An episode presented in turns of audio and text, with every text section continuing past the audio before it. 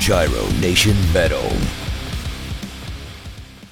Welcome back, everyone. This is Jeff with Gyro Nation Metal. Past the Fall is a metal band based out of London, England, whose music has a wide range of musical elements from thrash to prog and, of course, melodeath and groove. Releasing their debut album, From Insanity's Ruin, in November of twenty twenty-one, Past the Fall is gearing up to release new music. Past the Fall is the product of longtime friends Will Wright and Thomas Cope. Today, I have the pleasure of speaking with Will Wright, the band's vocalist and bassist, and one of its founding members. Will, it's great to meet you, and thank you for joining me today. Hi, Jeff. Pleasure to be here. Thanks, uh, thanks for inviting me, man. Oh, anytime. I'm always stoked to talk with people across the world, but also in different genres of metal. So, again, I appreciate it, and thank you for the opportunity. Oh, cheers, man. Yeah, no, it's um, because I know you focus on a lot of extreme, but I just think uh, the kind of the breadth of the work you do as well is really cool. So, yeah, it's totally an honor to be here. Oh, I appreciate that. There's so many different places that we could start, but I'd like to start kind of at the beginning. And you've already explained the formation of the band. So you and Tom, uh, sorry, Thomas, have been friends since you were eleven or twelve-ish, Oof, and yeah, playing music yeah. together since you were about fifteen years old. So mm. I'm assuming that you were already a fan of heavier music back then, and is that correct? Oh, yeah, totally. Um, I mean, I think I probably lost, like, my musical virginity when I was, well, like ten or eleven, I guess. Like, you know, when... Um, I always, I, I said this before to somebody once where I just think there's like, I kind of listened to music before when I was a kid, but there's a moment I think everybody can remember in their lives when it's like, it becomes really serious. Like it's something, you know, that, you know, really moves you. It was probably like ten, eleven, but that was just like guitar-y stuff, I think, like um, Pixies and uh, Radiohead and kind of, um, yeah, like uh, Nirvana and stuff like that. But that was kind of the gateway drug into metal, I guess, when I was, uh, poof. I mean, I had a really good guitar teacher, actually, like when I started playing and for a year. He was great. He used to feed me like things like um, Rust in Peace and Rage Against the Machine. And she'd be like, you have to listen to this, you know, in with all the other stuff. So that was kind of like, I was like, oh, my God, it's like, what, what is this? Just hearing what you said about like your teacher and he kind of, I don't want to say force fed you new music, but he mm. said you had to listen to that as well as some other stuff. So did you often have to listen to certain types of music in order to be able to learn how to play? Oh, definitely. I think I've come from a background of being quite, um, I talked to Thomas about it, uh, actually, and when we think back, I mean, I think we were just like into music, and it's sort of like, uh, we just, it's, um, how to put it, like, we just love music, and we love playing guitar, and it just so happens that most of the stuff that we really, really dig is super heavy, yeah. But it's like, you know, one doesn't exclude the other, so we more just came from being just general music fans, I guess, and then we just, you know, the more heavy stuff we found, it's like, you know, listen to something heavier and then something heavier and then like, what's this? And you get the whole back, back catalogue. So I remember with my guitar teacher, you know, it'd be cool. Like one week he'd be showing me like, you know, Stevie Ray Vaughan live videos, you know, um, you know, or, and then it could be Incubus one week or, you know, it'd be like doing some T-Rex another week or it'd be Rust in Peace another week, you know. Um, so it's kind of, I think I'm quite lucky in that regard actually to have quite a broad exposure to mm-hmm. lots of different stuff. Um, Because, I yeah, I mean, I, I kind of got a feeling that, like, the, the genus of, like, kind of really good music is just exists in all genres, if you like. It's a kind of a universal theme, you know, it's not, like, genre-specific. So it just so happens that I just fucking love metal because it just takes that and just fucking turns it, you know, excuse, excuse the pun, but turns out to eleven. It's like, so when it's good, it's really good. No doubt. And I think part of that has to do with, like, the chaotic energy, the high intensity, and sometimes just even, like, sheer emotion behind the music itself as well as like obviously the musicianship. Yeah, definitely, because um I always think, you know, that's why I think we're so, like, in the metal community we can be it can be just such a source of debate and like discussion as well, music, because it's so intense. Like not only like the stuff that you really love you're going to really love, the stuff you hate you're going to really hate because it's so intense. But that's kind of what's so cool about the whole scene, you know. It's like it's just it's these can be air. I mean, that what I say about metal to like people, my friends that don't like understand metal or, or maybe just don't listen to it, it's like for me metal kind of has like every genre within it anyway. Like you could have elements of, you know, like jazz or blues, rock, you know, um classical, you know, all this stuff, but it's just turned up like so that kind of chaotic intensity which just yeah makes it sublime. I agree. I like I like the fact that you can find so many different styles of music within the umbrella of metal. And like you touched on classical. Now going back to just quickly jumping back and forth here, learning some of the styles of guitar, did you actually find a teacher that would teach you, say, metal specific guitar, or was this just a guitar teacher to, to teach you how to play guitar um, fundamentally, I guess? Yeah, probably fundamentally, I, I had, because uh, I started, I should mention, I started off playing guitar and I, I switched to bass, um, kind of with a different incarnation with the band in my twenties. But so I, I played guitar since I was eleven. Um, and yeah, probably like maybe self-taught for a year or something. And then I had a year of lessons. Um, and I think it, it's funny because I think Thomas may have, uh, he was friends with Thomas's family as well. I don't know if he had lessons with them or not, but he was a guitar teacher. Um, but just kind of quite general, but I mean, I think sort of back then it just didn't seem unusual that like if you like guitar, just metal was part of your repertoire because I mean it's just so obviously you know it can be so technical, it's really like virtuoso, and I think it was like there was quite a lot, especially in like the, the local jam scene or the local musicians and stuff. I think there was like a lot of um, emphasis put on just being quite well rounded, like as a musician. So like trying to listen to everything and just trying so anything that was had cool guitar in it, you know, like being able to pull licks from it. Um, ideas, inspiration, and being like, and taking that into your own playing, so you could be well-rounded in any situation. Um, I mean, it, I guess you know it's kind of cool that like if people are just like, oh, I'm just totally into like you know black and thrash, woof, and that's all I've ever learned and done. But um, like, for me personally, I think you can expand your horizons even within like the own genre that you play in when you open it, open your playing up to other styles of music and just learning those feels and grooves. And especially nowadays, when you see what metal bands are doing, incorporating all other genres as well, it seems to be yeah, more and more difficult to pigeonhole yourself into a specific genre if you want to branch out at all. Yeah, it's really tricky these days as well, because like, um, also I do a lot of self-promotion, and, and you know, so I listen to a lot of metal every day and a lot of stuff that's kind of in that kind of underground um, slot, I guess, in between the sort of majors and, um, and sort of where we're trying to kind of uh, make our mark. And um, I mean, I think it's hard because, you know, it'd be easy to argue, right? Like that, oh, there's just, we've had, oof, you know, arguably the first kind of metal band, maybe like Sabbath in like sixty-eight, sixty-nine or something like that. And then you've got heavy blues before that. So even the format of like having a heavy rock or metal band has been around for, uh, what is this mass now? thirty, forty, fifty, sixty years, I guess, you know, something like that. Um, how much more can you do with it? You know, are we just like, are we just bolting different genres or like styles, you know, we're just going to have like squirrel battle, pirate metal next night. I don't know. like, yeah. But it sometimes just feels like, you know, it's kind of like a, you know, it can be like that. But I still think there's loads of room for people to be, I mean, I think the key thing is like, I mean, sometimes I've heard people say, oh, it's only twelve notes, how much more can you do? And it's like, well, it's been like that for hundreds of years, not like tens of years. And I think the thing that still really shines through is people's personality. And um, for sure, like, everybody standing on the shoulders of what came before.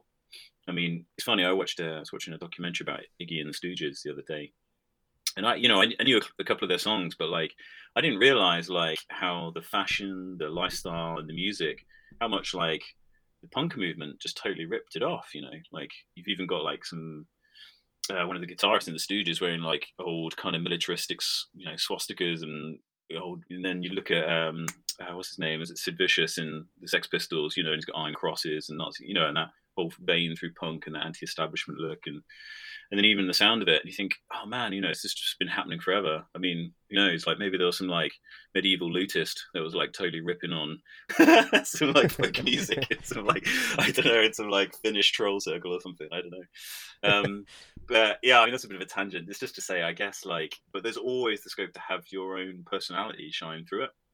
So, and it's a fine line, you know, I mean, I think it's a fine line between just taking riffs and bolting them together of other genres and styles and being like a tribute. And then, I, but for me, it's a really important difference where you just you take all your influences and you bring it together and, and let it out in your own personality that's genuine. And, and in that sense, I think we are still kind of unlimited to have like a, a originality, you know, in, even in metal, you know, which is seems to be, there's like something for everything now. Yeah, I would agree with you there. And it... I mean, there's also the other side of the argument too. It's like you don't necessarily have to, you don't necessarily have to morph things too too much. Like there is a huge uh, old school death metal resurgence right now, or mm. maybe it's it's always been surging. But I've noticed like a lot of newer bands coming out with that old school death metal feel, and like there's nothing really wrong with that. But you have some people that'll mm. shit on other bands for sounding like those that have come before. But at the same time, it's like, but you're asking for more of what you like. So I'm not like experimentation is yeah. good, but also staying the same is good in some regard. Yeah, and I, I try to be really mindful of like not to be like too much of an old bastard about the whole thing as well, because like you know it's um because like if it's new to you, it's new to you, or if it's fresh for you, Well, hell, if it's just fun for you, it's fun for you. I mean, I was looking at a band the other day. I was checking out, um, what are they called? Yeah, they were called Schizophrenia. And, um, uh, I mean, they say they're a death metal band, but like to me, they are, they're, I, and I'm not, this is not a dig at all. They, they're literally like um, Sepultura on the Schizophrenia album. They're doing pretty well. Uh, young bunch of you, you, uh, Euro guys, um, production's really good. You know, they're doing good festivals. Like, it sounds great. You know, and they've got like, they kind of dress really similar. Even the logo's done in the style of like, um, you know, that whole kind of Morbid Visions, like Schizophrenia area stuff. And I just thought, well, why the fuck not? I mean, Schizophrenia's a fucking great album. Yeah. And like, if you're not, I don't know, fuck, how old do you have to be now? Like, if you're not forty-eight, you weren't there, you know, to see him in some club in Brazil. Mm-hmm. Like, it's great. You can fucking go and see him and have a load of beers and just fucking bounce off the walls and have a fucking great time. So, you know, that's that's cool. You know, that's still happening, you know. Still, it's cool that people still think it's cool, you know, as well. I mean, like, especially in, like, pop music and other genre, it's like, it's, it's almost like uncool, right? You know, that everything has to shift on and it's all about the new. I mean, that's what I think is really special about metal music is that and you've got eighteen-year-old kids now who'll listen to Schizophrenia and be like, what the fuck, this is mega. You know, I mean, that's pretty cool, you know. It's really cool to see, like, when people take that older style approach or have a similar sound to older bands, because it pretty much just brings in a new generation for them to discover some of these older it, bands. Exactly. Yeah, exactly. I couldn't agree more. Because, I mean, otherwise we... I think it would be really arrogant of me to presume that somehow, like...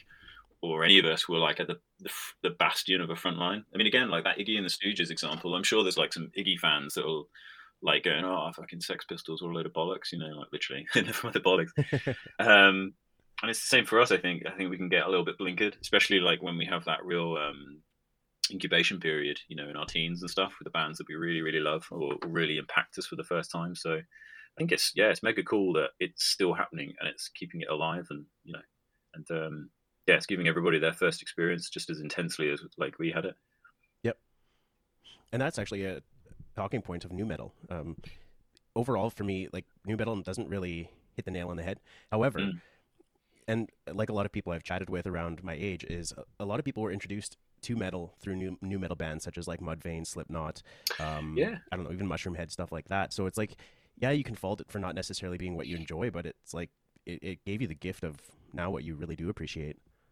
Yeah, it did. You've actually got a really good point there because when I think back, like when I was, off, like I think I saw Slipknot on their first tour of the U K in like ninety-nine or two thousand. I think they did an Ozfest. I saw them. I remember seeing Black Sabbath there, and at the time it was really big. It was, you know, I mean, you know, I don't know how I was like fourteen or something. You know, like he just gets really sick and just really brutal because you just like don't know any different. And and it, it is for the time. It's cool, but like like one hundred percent. You know, I. I don't really listen to Slipknot anymore, and I don't really listen to Korn anymore, and um, yeah, Mudvayne was one. But yeah, I mean, they they are they're like they're just the gateway into this whole world. Like they bring you into. I remember because as well they they bring you into the concerts as well. You know, for example, actually, you know, going off on one, like I remember going to that Ozfest, and that was my first like really big, big kind of festival, you know. And um, the, I remember at the time the big thing was like they get uh, you know like all the up and coming metal bands at the time, and it's just a bit of a new metal fest. But like, fuck man, I think I saw Tool doing Lateralis on that show as well, and I just remember being like, I never heard of them before, and you're like, what the fuck is this? Yeah. So it's like, yeah, and see the whole community and stuff, and like, you know, you go in your, your first few mosh pits, and you learn all the etiquette, like picking people up and like what's happening and stuff, and you know, yeah. So it's like, and you know, and then it's too late. I had um I had a friend uh, years ago that was very much not into metal, and he, he would wear the stereotypical cowboy outfit, so like the plaid shirt, uh, the boots, the jeans, stuff like that. And I really wanted to see Cannibal Corpse one time, and we were pretty close, so I'm like, hey man, want to come to a concert with me? He's like, yep. I said, do you want to know who it is? And he's like, nope. And so he showed up in his like Western getup, and he's like, so who are we seeing yes. tonight? And I said, Cannibal Corpse. He's like, never heard of them. And then he's standing there at the back, yes. just watching people go nuts. And it was like a complete culture shock yeah. for him, because he's like, people do this, people listen to this shit. And like, obviously you have Corpse Grinder up there talking about coming blood and all that fun stuff. Yeah. So all the fan favorites, yeah. of course. And uh, so afterwards I said, do you want to go to another one? He's like, never again. but, but I appreciated that he just said, no, I'm going to go with you. Like he wanted to hang out. So he, he, trucked through, and it was it was awesome. It was a great experience, even for him. Like he didn't he didn't really enjoy himself, I'd say, as much as I did, but he was he was really excited to see like how people enjoy the music, and really thought it was interesting how people could come together so well, I guess. Um, I don't know that I feel the same like seeing shows in other genres. Like, as an example, I've been to a few rap shows, and some oh, right, there's yeah. so many fights and stuff like that. And people really? are there just trying to peacock with each other. It's ridiculous. But at a metal show, I've never had that issue. Everyone's there to no. enjoy the show. I mean, I, th- I forget that sometimes. I think we're a little bit spoiled because, um, I mean, I've never been to a rap show. It's interesting to hear your experience of it, because I do like hip hop, especially like kind of old school, the nineties, eighties and nineties hip hop. But um, uh, I've been to a lot of like kind of raves and that kind of thing as well. Um, just usually just chasing the party more yep. than any, yep. more than the music. And um, I think the drug culture within the rave scene keeps that pretty, pretty friendly on the whole, depending mm. like kind of the type of event. But I do find it really interesting. I think we're really lucky. I sometimes don't. I think we don't realize quite how lucky we are in the metal community. That like how friendly and supportive it is. Because for sure, like more kind of you know, quote unquote normal nights or mainstream where people are. There's a lot of aggression, mm-hmm. and there is a lot of violence, and there's a lot of misunderstandings, and I think there's a lot of. Uh, people with kind of like ish just issues kind of going out and like butting heads sometimes, um and I always wonder because like sometimes uh, you hear like normal people talk about metal concerts, and I think they see the mosh pits, they hear the violent music, and they hear the subject material, and they just think it's disgusting or like insane, like it's some kind of violent orgy or something. Mm-hmm. And well, in a fun way it is, but like it's completely I mean it's just so, of course there's always like things can go wrong anywhere, but like I would say on the whole, like it's just truly a positive um, experience, really. Like I never feel threatened at a show. Maybe, you know, maybe it's because I'm male, like, so I don't know if it's different for other people, obviously, but just speaking of my own experience, but yeah, I, uh, I always feel like safe and supportive kind of places, you know? Totally. And it seems like everybody, again, it goes back to being there for the, the common cause, but I'm glad that you touched on E D M concerts too, because concerts, I say that lightly. Um, yeah. So I used to, I used to go to E D M uh, shows a lot because I really enjoy the music. Drugs weren't really my thing, but the, st- the thing that stopped me from going to the all night raves was that I started to notice that, um, yes, everybody was respectful and nice and loving and everything like that. However, that was solely focused around the drug culture, like you mentioned, and it seemed like yeah. that the show was more more about the drugs than it was the music, and that kind of yeah. put me off. So after that I started uh, journeying into more like real live music with instruments, with mm. vocalists, all that kind of stuff, and I'm glad that I did, because I really just I don't miss that scene at all. Yeah yeah definitely. I, I barely even listen to the music anymore. Yeah, it's it's the same for me. I mean, I maybe have like a little nostalgia trip now once in a blue moon, but um I mean I I I've been teetotal actually for a few years now, but like um just because it was kind of getting on top of me, but like I used to go over it pretty hard like when I was a teenager and into my twenties, and well, maybe into my thirties a bit as well. and, uh, but um I couldn't agree more. I think um like that scene is really propped up on the on the drug use first, and hey, whatever anybody wants to think about it, I'm not saying that's I don't want to you know not that there'll be probably many people in listening to E D M writing in, you know, complaining to this show. Kind of cool if they did, actually. But um, I do think, yeah, it's propped up more on, like, it's a soundtrack for your drug taking, where it's like metal music is like, that's it's an event. It's it's about the band, you know, it's about the music. And the shared experience, actually. I mean, what other fucking music can you, like, just literally go... I've been, I used to go to, um, because I used to live... You know, from originally, I lived in London for a long time, but before that, again, when I was a really young kid, I just lived in the, the sticks, really, you know, and I just, there wasn't many people even in my town, really, that would listen to metal, so I used to just go to metal concerts on my own when I was younger. It's fucking brilliant, because you could always find just, um, you know, just brethren, you know what I mean? It's like, what other sort of event could you, like, you know, be four rows from the front and, you know, be arm in arms with the total stranger, you know, singing along and stuff, and just... you know, have this sense of kinship, you know, just for a few hours. It's it's kind of, a, yeah, it's miraculous. I totally agree with you there. And just to quickly touch back on the whole drug thing, like, I, I don't think anybody has, well, there are some people that have issues with this, but for me personally, I don't really care if people take drugs. I don't care mm-hmm. if they're under the influence, whatever. If they want to have a good night, let them. But the thing is with, with metal, even with rap, um, I have been to a country concert, which I can't say many good things about because, again, that's not my thing. But the music came first, and like E D M is propped up with with the drug culture. It's not the same in metal. Like people can be all under sorry under the influence of any any substance they want, but they're still there to enjoy the music, and it's not. Yeah. I guess their experiences aren't um, dependent upon what they're taking or how much. Yeah, I mean, you know, to paraphrase Otto from The Simpsons, it's like, you know, I don't need drugs to enjoy this, just to enhance it. Yeah, man. Exactly. That's that's a great way of putting it. And like we talked about the violence and the chaos and stuff like that, and it's, yeah, the mosh pit's crazy, but that kind of show allows you to get your aggression out, all the negative emotions if you feel mm-hmm. like doing that, and and still have a good time being in a safe place where people will help you up if you get hurt or push you out of the way if you if they know you can't handle it, that kind of thing. But it's it's not so presumptive as to think that you can't do what you want, essentially. Yeah, I mean, it's massive catharsis. Um, and like, I mean, I always had a lot of anger issues, and just to be able to go somewhere and like just go, you know, absolutely apeshit and just lose your mind, and not literally nobody's nobody's judging at all, even looking or caring. And just and, and it, it's it's funny because like I used to go to all those concerts and getting really used to that vibe. Um, somebody offered me a ticket to Reading like years and years ago, like a last minute, like I can't go. It's for the Sunday, which I th- is usually the, I think it was the Sunday, which like uh, the festival is kind of really weak now. It's like they used to have a metal day on Sunday, but now they don't bother. It's just like pop shit now. But it's kind of cool because I think it was Pearl Jam, um, and I was like, yeah, fuck yeah, I'm gonna go see that. I've never seen Pearl Jam. Go see them on a Sunday, and it was interesting because it's a massive festival. And I think Pearl Jam are kind of on that boundary where like if you're a little bit kind of in the normal sphere of world, the world, you know, like if you're not into metal, basically, like you could be into Pearl Jam, you could have like quote unquote quite a normal sort of like personality in life, and uh, but then like I think like the metalheads like Pearl Jam because it's like a cool band. So it was really interesting in the crowd, and like there's quite a lot of just like, um, I just remember vividly like there was this chick and she was just like having a go at this guy because he's tall. You know, it's like, and it just was going on, and it's like sixty thousand people in a crowd or something. You know, we're like five rows from the front. It was like, so nobody, everybody's pinned. You can't move, man.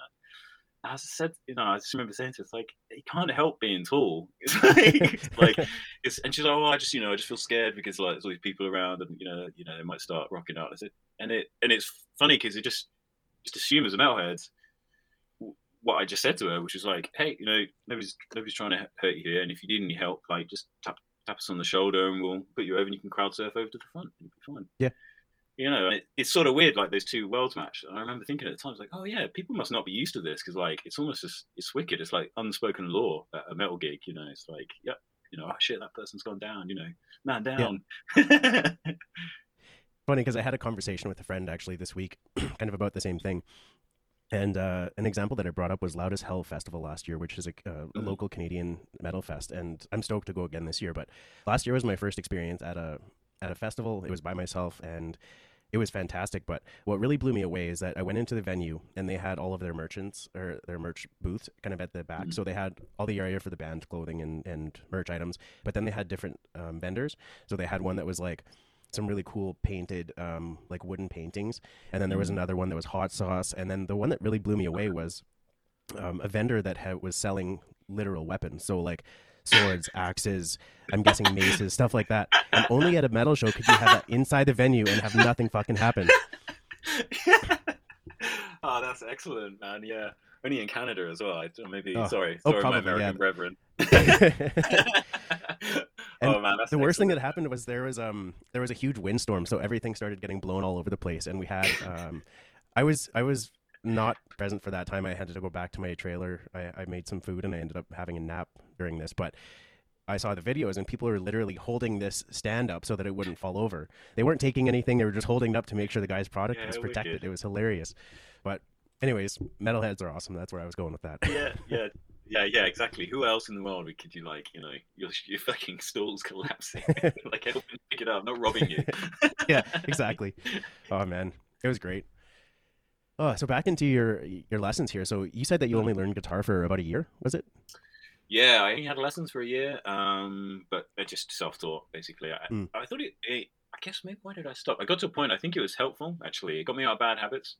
Mm-hmm. I, I would recommend it to a lot of people just to, obviously depends on having a good teacher, but um, uh, there's no right and wrong way, but I do think there are some like really nice basics about playing guitar or an instrument that can just set you up to not make your life harder ten years down the road when you're like, shit, I've got to go back and unpick all this like bad habits so I can then progress again. So it's really, I found it really useful in that sense. Like, um, just put me like, I mean, cause I was just a total moron, you know? So when I started, like, I was like, I was just classic, you know, I was just had a, like dad made a classical guitar in the seventies and like, he just lived underneath his bed, you know, for decades, and then we got into Nirvana. I got it out, and I just, you know, spent like I don't know, probably a month trying to learn how to play "Come As You Are." You know, getting yeah. stuck on the first five notes or something. You know, this, my guitar teacher was just there to be like, "Oh no, you can pick up and down."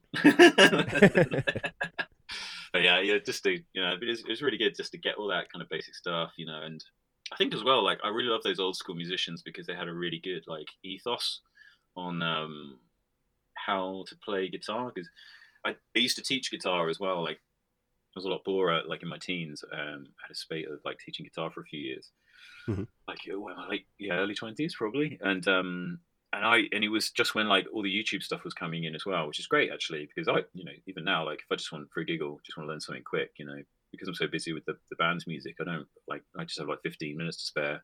I just want a quick blast on a riff, you know. It's like it's handy. You can just go and have a look at it. Um, but I will say it's not like a great. Um, I think sometimes people, well, like all things, the internet means everybody has a voice, which means some people that maybe don't really know how to play quite so well. Like also get an opportunity to share how to play with other people, but you know, I, I mean, those people. I mean, nothing wrong with it per se, because as well, it's a bit like um, it's a bit like Mudvayne and Slipknot, I guess. It's like it could be a gateway drug, you know, for somebody to really explore guitar. But um, I suppose what I am saying is like I feel lucky that um, yeah, I got somebody to show me that uh, was sort of passing on these kind of really good nuggets. Uh, I think it put me in good stead, actually. You know, you know, uh, more or less. Yeah. And then moving into bass and vocals, did you have any formal training, uh, training or learning with those as well? Oof. No, all on the job. Like, um, I was never a vocalist. I mean, I kind of sung some grungy stuff uh, with Acoustic for Giggles. But um, when did I start singing? I think this was, wasn't the band I was doing with Tom now, but I think we, it's the first time I kind of, I knew him at school before, but we've never really jammed together. I think we were like fifteen, sixteen. He called me up and he's like, oh yeah, I need like uh, somebody to play some guitar on this just thing I'm doing. Like, oh, can you sing as well? I was like, uh, yeah. Like, not a clue. And I went and, um, yeah, I kind of sucked really bad, like, because I couldn't do, I, I mean, I could sort of sing, but, like, I couldn't do any, I think I wanted to do some like, aggro kind of, probably in an email-y style, I guess, at the time, kind of vocals, and I really sucked at doing that. And, like, and I suppose fast forward, you know, ten or ten or more years, and um, or a bit more as well. And uh, it's all been trial and error, I think, literally. I mean, my vocal style when I, in my twenties, used to just be shout as loud as possible, absolutely just destroy my chords. And then you end up, you know, after like, you do, you know, ten, twenty, fifty, a hundred gigs, and you're like, fuck, you know, my voice is just destroyed every night by the end of the show. Like, I started, um, I started to try to find a way to be able to, like, just keep um, making, you know, to just be able to perform and perform better and like and longer and keep the keep my voice healthy, um, which kind of made it actually sound more brutal, which is weird. Like something I, in the last sort of um, oof, like ten years probably, I would say actually I started doing a technique that really saved my voice, but actually made it go a lot heavier. I mean, some people say it sounds a bit death metal-y, uh, like on the record, and and now it's getting lower as well. The more like obviously as I get older and the more shows I do, but like. Um, It's ironic, really. I think people should. Well, actually, I shouldn't tell them how to sing. It's like I see kids now, man, like with like new deathcore stuff, and I'm like, oh. Whatever, they've got a jump out, you know, let them do their thing. It's crazy to see what people can do with their vocal cords. Like I was even blown away. I mean, mm-hmm. We can go back to the O Gs. Like you look at somebody like I don't know, say Morbid Angel, Cannibal Corpse. Mm-hmm. Like for yeah. me, again, it goes back to that Slipknot. The first, the first person that I heard do the death growls or the the screaming was Corey Taylor, and so yeah. I had like a weird. He was kind of like my litmus test, for example. So the first time somebody gave me Cannibal Corpse, I was like, well, it doesn't quite sound like Corey Taylor, so I can't be doing it right. But it didn't take me very long to realize that everybody's different, and that's just mm. their way of, like, they're using the same techniques, but they just sound different because their voices sound different. That's what it is. Yeah, that, exactly. That shit's been around for a long time. It's crazy. I think so. And, like, um, I guess we've just, like, really focused in on it, and, like, with a lot of mm-hmm. production as well. Like, we put it right up to the forefront, but, like, I struggle to think of examples, but I'm sure I've heard old like eighties records um, that are not even like um, not even like Extreme Noise Terror or anything, but like people are properly like you know the screaming or like even the old school kind of like new wave bands and stuff like in the seventies stuff. They got moments where like you're like hmm, you just pushed a little bit more, or you know it's it's there, you know. So I think people have been doing it quite a long time, you know. Mm-hmm. And, um, probably even find a few few screams in Led Zeppelin in, in some places, but I think now it's oh, just crazy. Yeah, and. I guess it's just um, it, everything sounds really. I mean, I kind of like th- this about nineties metal. I was having to think about this the other day. I just, I like kind of like the way like old school music sounds a little bit rough, mm-hmm. you know, like um, especially with old school death and stuff. Like it's it's kind of a bit nasty, but not in like a kind of like Genty peaked cap kind of way. It's like it's more like it's nasty because it's like ugh, it's it's rough. It's like it's it's got you know it's got balls. It's kind of like it's a bit, I don't know, it's a little bit dangerous. You know, it's a little bit gruff. And I kind of like that. Um, rough. Well, I was listening to I was listening to Slayer came like on my shuffle list the other day.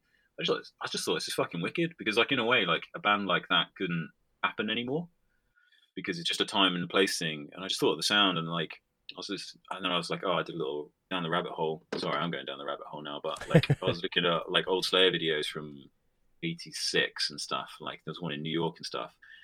I was just like, fuck, it's just so raw. So fucking raw, and I, I really like that about like kind of eighties and nineties and early two thousands metal. It's still got a, quite a lot of like nastiness in the edge. It's not all polished out too much, you know. That new sound's kind of cool in a different way. It's very like wow, it's like kind of like Transformers seven, you know, like of music. It's so polished, it's like super C G I kind of brilliance about it. But um, yeah, I do love that, you know, that roughness, and um, especially with scream vocals and stuff, you like when it does sort of sound like they're kind of killing themselves as well. Kind of cool. I like that you used the word dangerous because I, I, I spoke with a previous guest and now it's who it was is escaping me. However, what they said is like there's no danger in metal anymore, and and I didn't really mm. understand what he was saying, but I, it, during this chat, I was kind of thinking like, yeah, you're right in a way.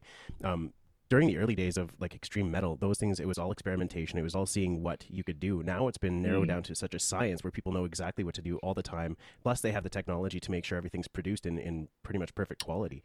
So yeah. in that way, I can kind of, I can definitely understand where he was coming from. Yeah. I think it's, it's a, it's a good point because I think sometimes we forget like, um, no disrespect to new bands, but like you look at old bands, you think, they're quite manly, aren't they? Because like you got to have a set of balls to like kind of go out there and like shred that sort of stuff, considering what's out at the time, or even the pol- even the political reality. Sometimes I think you know to be like to do a death metal band like in the late eighties, like in southern states in America, for example, like I don't think was a small thing. You know, it's like, and I think now it's cool actually. But I mean, even when I used to go to school, like. Um, it's quite violent, to be honest, being into metal. You know, it's like you get shit off people every day, you know, for having, I mean, I used to have long hair and, uh, or just wearing metal t-shirts and stuff. You just get people picking fights with you every day and just giving you shit. And like, um, it was hard to be a metalhead. I mean, I don't know what it's like for kids now. I mean, like, I get the feeling a little bit talking to my friends that teach and stuff, it's a little bit more inclusive. And because there's so many genres and it's crossed over quite a lot, there's quite a lot of big bands. Um, People, are, I think, in general, culturally, people are like much more acceptant, accepting, like, um, which is good. It's just really cool, actually, because you know it does, it did suck. You know, it's like it really, you're just like, oh fuck, we just want to go out and have a, you know, go see my friends, and like rather, rather than run the gauntlet and have a scrap with somebody, just like you just want to have a spliff in a park. You know, it's like. Well, and I mean, the same could be said for so many different things nowadays. But one thing that kind of runs a similar parallel to uh, the appearance of like a metalhead, especially back in the eighties, is like, mm. say, for example, tattoos. Back back in the day, yeah. you wouldn't have anybody with full tattoo sleeves, and if they yeah. did, they were either a criminal or they were a, a sailor, essentially. Um, yeah, but nowadays, yeah. it's so well accepted, except in certain cultures. Um, that's how I can kind of see it being like twenty, thirty years ago. Yeah, totally. Yeah, I think it's um, uh, it probably was like that because it's a really interesting point that, like, in some ways, um, when I see people out, like in a bar or something, and they have tattoos. You know, it used to be maybe uh, late. late nineties, early two thousands, you'd be like, it's kind of like they're putting the flag up and be like, oh, I'm alternative or I'm metalhead or I'm like, you know, I'm on the fringes a little bit. It's weird because I have to recalibrate now, actually, um, for that very reason, because you see that and you think, oh, no, they're probably just like an OnlyFans model or something. It's like, it's like, it's meaningless. It's just like, it's just a cool thing, you know, it's like, you know, it's just cool, you know, but it's, yeah, it's crazy. And loads of people like neck tattoos and stuff as well and stuff like that. So, well, full power to them, you know, but yeah, wonder what the next will be. It's interesting. It's interesting how the, the appearance of a stereotypical metalhead has changed now. Like it used to be the long hair, the leather or denim jackets, like the battle vests or mm. whatever, and then like black pants, bullet belts, whatever. But nowadays, it's like you see those memes online. It's like when the singer looks like this, you know, it's gonna slam, and it's like some like nerdy looking white kid. It's pretty funny. Like they're so unassuming, but then they go out there and just kill it. You're like, what the fuck? Yeah, yeah, yeah. yeah. Totally. Yeah. I, I even started doing that with my our live look a little bit because I just thought, well, um, like I don't massively dress up the stage, but I like to have stage clothes just primarily because they're just sweat buckets. So it's nice to have something to like not spend the rest of the night completely drenched in because, um, yeah, I do those days of stinking too hard. And um, uh, so I like, yeah, it kind of like try to set a little bit of a tone, but like uh, the last show, I was like, oh, I, just got, I actually got a shirt. And it's like, I thought, fuck me. It's like, if only my old self could see me now. It's like culture has come full circle, or it's anti-establishment to wear a shirt. Yeah, metal gigs, like, yeah, it's crazy. uh, speaking of your stage presence, you and Thomas previously played in a band called Leiden, or is it Leiden? Uh, Leiden, yeah, yeah. Leiden, okay. Skies, yeah. That wasn't the first band you joined, though, right? No, that was so we, we like had another. I think straight out of school, we had a band called Cognition for a, a couple of years, and then I was in a band called Mutiny another for another year or two. It gets a bit hazy now. And then I think Leiden started proper. Yeah, um, yeah, that was kind of in our twenties. So that was probably through the two thousands. Yeah, doing Leiden, and that was um, that was kind of. I think we, me and Tom, kind of were yeah, a lot of stuff that was happening in the U K at the time. Like when we were that young, was things like Evil, Pitiful Rain. Uh, so there's like a kind of reboot of like the U K thrash scene, or, or U K thrash was just kind of making a new wave and stuff. So that was kind of out. So we really love thrash, but I think we've always liked, um, how to put it? I just think we've always been quite like, um, what's the word? Where you quite just have a lot of things going on. Like you're just into a lot of different sounds and styles, and the way the music comes out, you just want to incorporate that. You know, this this just comes out as a flow. But for sure, we kind of lumped in with a lot of the U K thrash kind of stuff that was happening at the time with Leiden. And, um, yeah, and then like many um, musical projects, we all had creative differences and uh, kind of imploded. Um, Is that what kind of sparked the hiatus? Is the fact that you guys just had different visions of what was to be? Yeah, definitely. I mean, I think as well, like we've all had quite tumultuous pasts. We've all been quite wild. And uh, we kind of went hard for it, I think. Like, and it it's great in one way because... You know, we learned so much the hard way because we're just a bunch of numpties, you know, and it's like, it's like we just had to, you know, even from day one, we would just go out with the discs in hand, you know, like touting for gigs, you know, at the venues because we didn't know any different, you know, we just go and ask and then, okay, well, can't ask, we need to find a promoter. Okay, who's the promoter? And then we go find the promoter. Who's the, and then literally, um, and uh, yeah, we all like, we all left school when we were like sixteen, so we had no qualifications really. We're just like, yeah, we're just going to do music, which is, in retrospect, probably not the smartest thing to do, but uh, it was it was good fun. You know, we all, it's funny, we just worked like really kind of shit, you know, uh, tough, I mean, tough jobs. I mean, we just like, we did all the usual shit, you know, like garbage men, uh, cleaning marine tanks, like, uh, just, you know, jobs like folding metal, just pushing like, I had a job once, like just pushing like um, four centimeter square pieces of metal into a massive plate machine. It just goes, burp. That's it. That's your job for the whole day. You just got to do that for ten hours every day. That would be so mind-numbing. It's ridiculous. Yeah, yeah, fuck yeah, yeah. It was like a battle just to kind of like keep your soul alive in the day. Um, metal was great for that. I mean, so I just like totally lose myself in the music, and um, we were just like, well, we just want to do music, so we just do the shit jobs just to pay enough money to just do rehearsals and just travel to shows and stuff. And we kind of um, we used to practice in the drummer's boiler room, his parents' home, this tiny little place, like.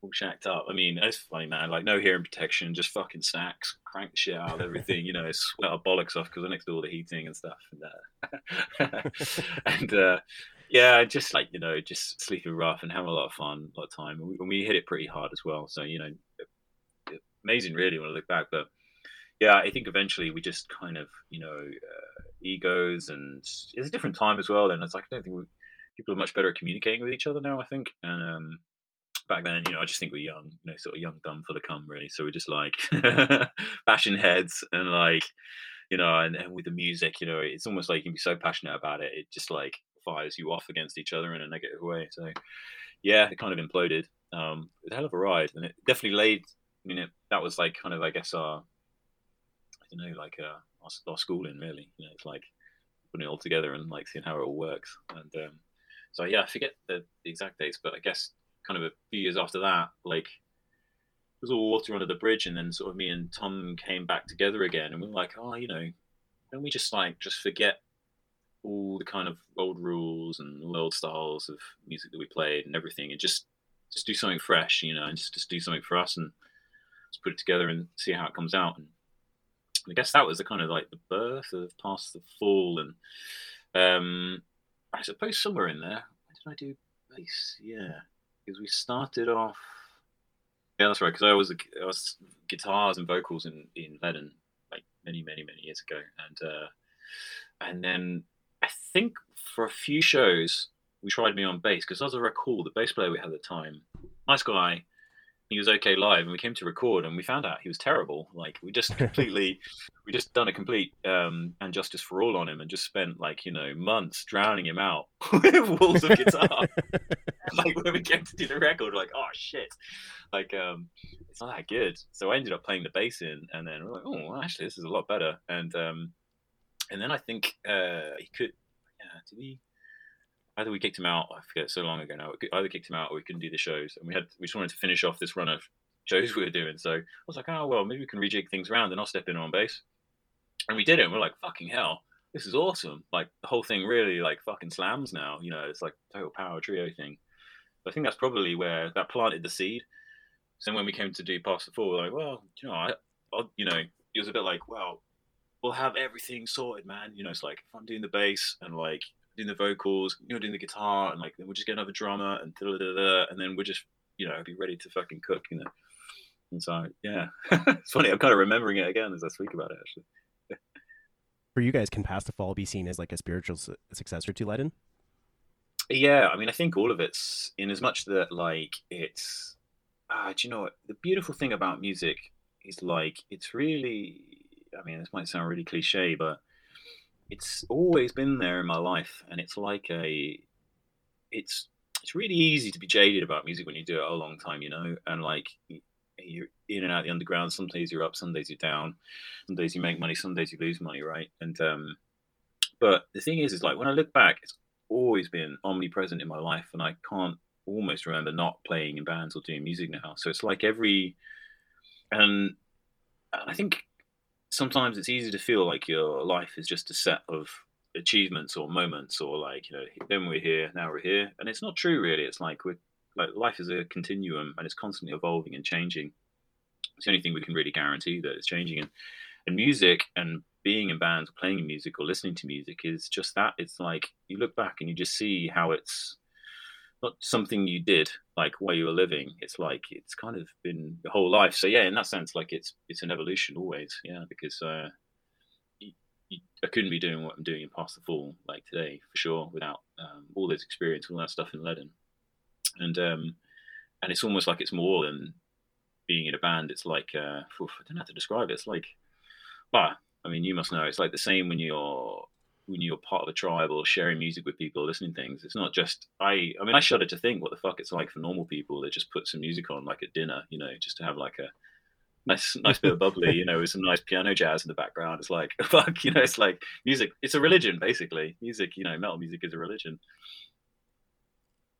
I have to agree with you there too. I, I think that's the same for a lot of music though. And that's one of the reasons that, uh, I mean, people over centuries like not only attracted to it, but remember it over time, pass it down through generations. Yeah, yeah. I mean, it, it struck me the other day as well. Like when you think of a song, right? It's like, I mean, it's like the perfect metaphor for life, in the sense that, like, it, you know, it has it, it's born, it lives, and it dies, and you go through the process of the song, and it, it never at any one point, it's always changing, it's always evolving, takes you on a journey, and you end up being on a, an emotional roller coaster with highs and lows through it, and you're completely connected through it. Shit, you get that in like five minutes. I mean, that is, I don't know what's fucking cooler than that. Like, you know, it's like, I mean, I, I like to read as well, and um, uh, you know, I try to read a bit of poetry and stuff, and I, I kind of like it. I mean, I do like reading, but for me, music is just such a connected art. Like, I can't think of anything more connected or more reflective of like the human condition like than music, you know. Through music there's a lot of intense emotion, good, bad, everything in between. Mm. And that's compounded because you have the music itself, like through instruments, and that's something that can elicit a strong emotional reaction, as well as the vocals because of how the person is singing, and then also because of the lyrics, because of how deep or meaningful that those can be. So you can it can be essentially a triple threat. Yeah, yeah, one hundred percent. Yeah, exactly. Like it has, it, I mean, it, yeah, it has poetry. I mean, it's like almost, um, you talk to your friends, you know, you're going through a, uh, a bad time or something. It's like the conversations in the, you can have and the threads you can untangle, like, of your emotions by talking with somebody. I mean, that's actually complicit within the music, like, that we listen to. I mean, that's incredible, you know. And then to have it, again, coming full circle, like, um, to just nail home that thing that metal music does it, and it's inside a vehicle that just turns it up to fucking eleven and just whoo, slams it home. Yep. It's amazing, yeah. I guess it's also accompanied by the memories that that are associated with music. For example, if you if you have a really good night out and you're with the boys at a wicked concert, you're going to remember that forever. And the fact that you guys sh- had that shared experience together is going to be years down the road something that you guys talk about. But you'll never say like, "Hey, remember that one time we were at the game and we smelled hot dogs? Like that was a cool thing." Like, it's, yeah. It's fucking ridiculous. Yeah, exactly. Yeah, yeah. That's a really good way of putting it. Yeah, yeah. You know, like, oh, do you remember that really nice piece of chewing gum? Like, like on a Tuesday, they're yeah. slightly minty, not not as bad as the other one. yeah, uh, yeah, exactly. Yeah. Oh, that would be boring if that's how we remembered shit. Oh Christ, yeah. I sometimes wonder, like, what the fuck life would be like without music. Well, I'd probably be dead, but I mean, I'm just not funny. I don't know. I'm laughing. Yeah, it's funny. Just it's like true. The way you said it, it was funny. Yeah, I'd probably be dead. It's like, oh, that's direct. Yeah, no, it's a true thing, man. Like, um, it's funny because I I think that sometimes as well. It's like I think. I mean, this stuff must have been going on for hundreds of years, right? Like, I mean, maybe more so. I mean, like, I wonder, like, what the hell people thought when they went to, like, a classical concert or something in, like, the sixteen hundreds or something. Because before then, you didn't really have volume, right? The only way you could get volume at a concert was to go into a big hall where, like, three hundred people are, like, slamming the violins together, you know? I just thought, like, it must have been terrified. It must have been, like, yeah, it like a, well, it must be like a metal concert now, really. I was just trying to think, like, when did opera start? Because that, that's another, like, oh, yeah. pretty heavy music experience because of, uh, I mean, just simple things as the lung capacity and the, the ability to sing as loud as they do.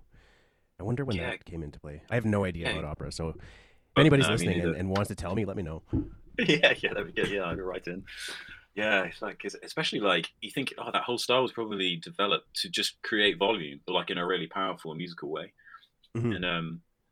you think, fuck, yeah. Again, standing on the shoulders, man, because, like, you think somebody must have not come up with that overnight. Somebody probably started singing, and then probably singing a bit louder, and then maybe a few people got around and were like, oh, this is pretty cool. Like, you know, we could, like, you know, do some do some gigs. like, and then oh. even building something as simple, uh, as simple, something like the Opera House, where you're actually ah, amplifying yeah. the acoustics and doing it properly so that it, that it still sounds the way that it should. Yeah, yeah, exactly, yeah. I mean, maybe this is even like tribal, because I was listening to... um. Oh, shit, what was on? I listened to this uh, podcast called Huberman Labs because I'm, I'm a total nerd. It's really interesting. It's like this neurobiologist guy.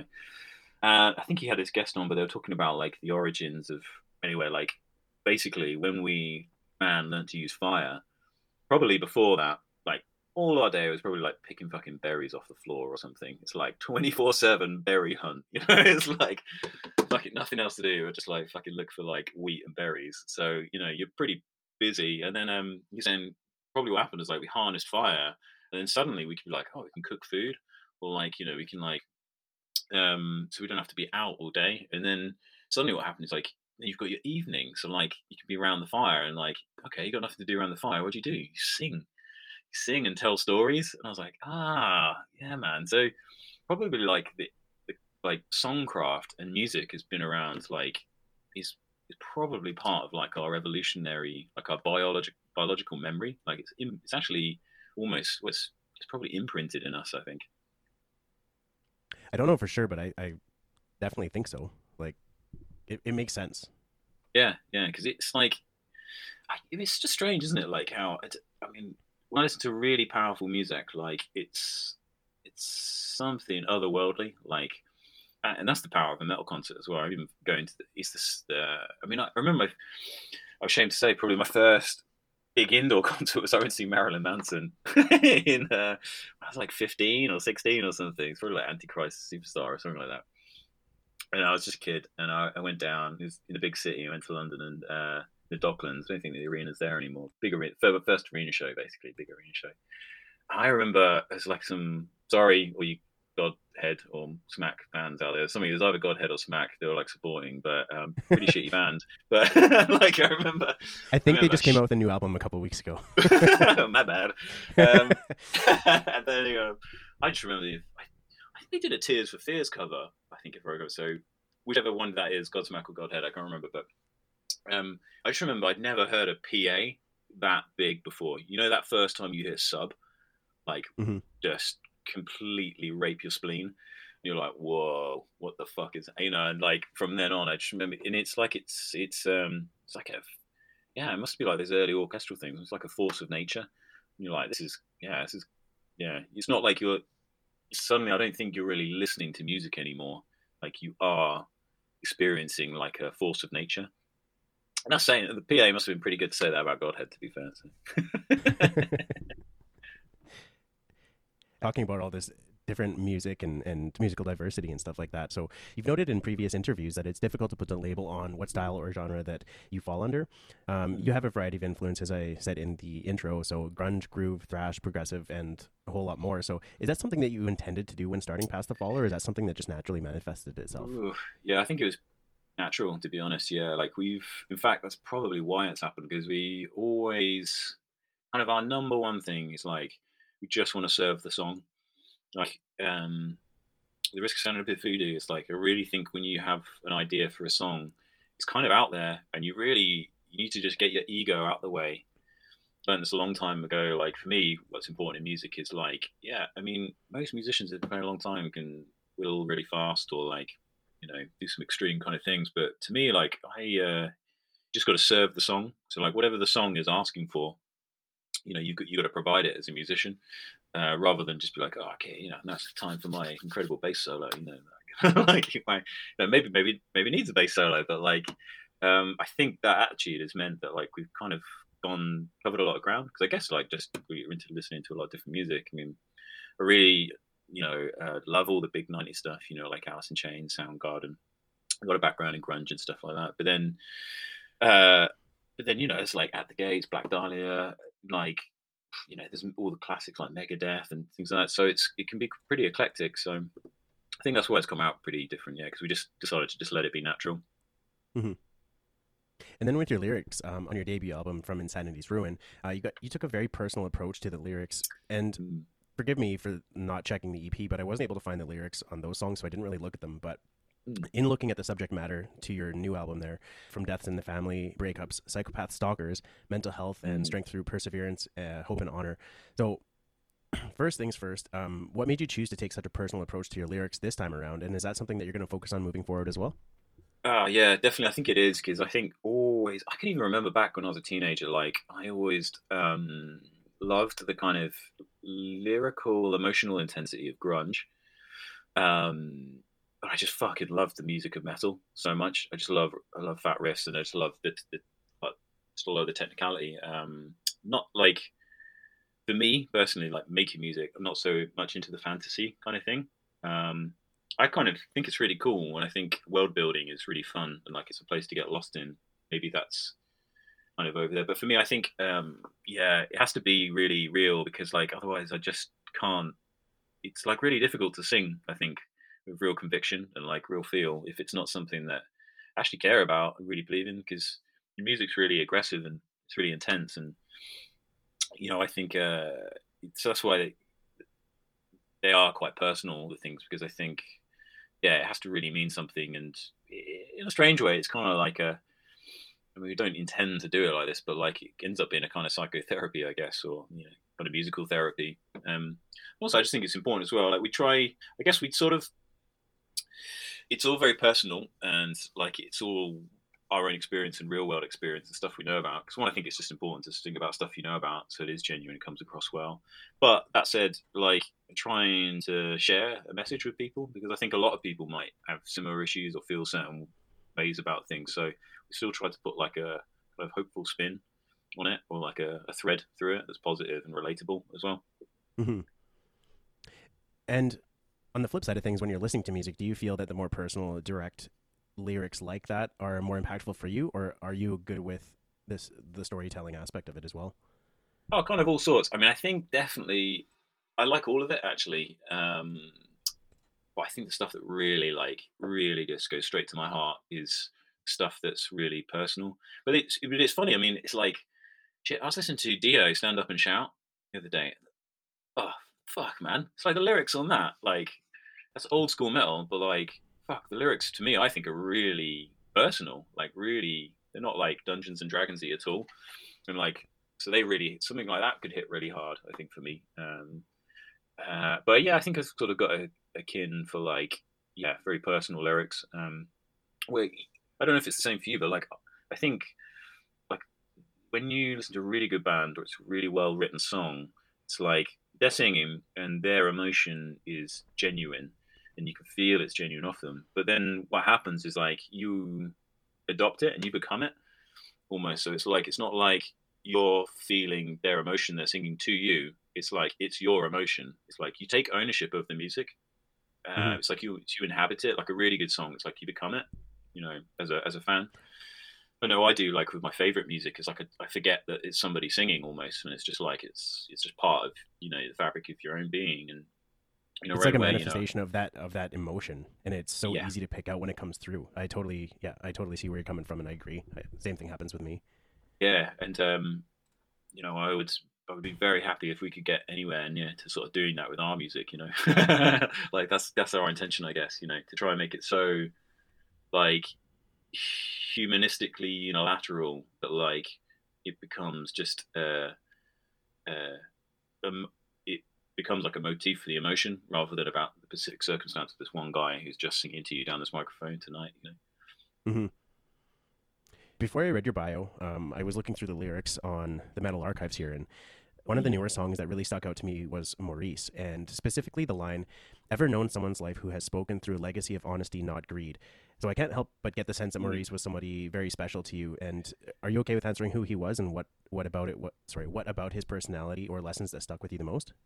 Yeah, sure. I think so. I mean, it's actually, it's Tom's dad. So, I mean, I can't speak for Thomas, but um, uh, he had a big impact on my life as well. And I, I've only really got good things to say about him. Um, even though the circumstances are quite sad, like, but um, we lost him to cancer quite a few years ago now. And, um, So the song's about him, really, and um, he was a massive impact on my life. Uh, I mean, I'll speak about my personal experience because I don't want to speak for Tom, you know, because obviously it's his father, and uh, yeah, for obvious reasons. But um, it was, I was a bit of a tearaway when I was a teenager, and I like had quite a few problems with my my parents, and you know, I guess that's not uncommon for a lot of people, and.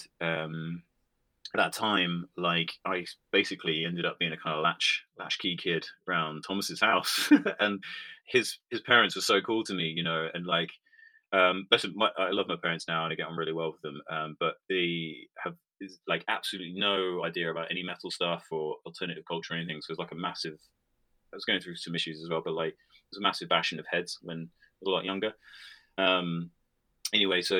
Uh, but Tom, Thomas's family, on the other hand, were quite sort of bohemian, like very musical. And um, Thomas's dad was a was a bass player um, uh, in the sixties and seventies. That was his sort of main craft. And then he was a session musician, and uh, and then he was a classical musician, like classical guitar.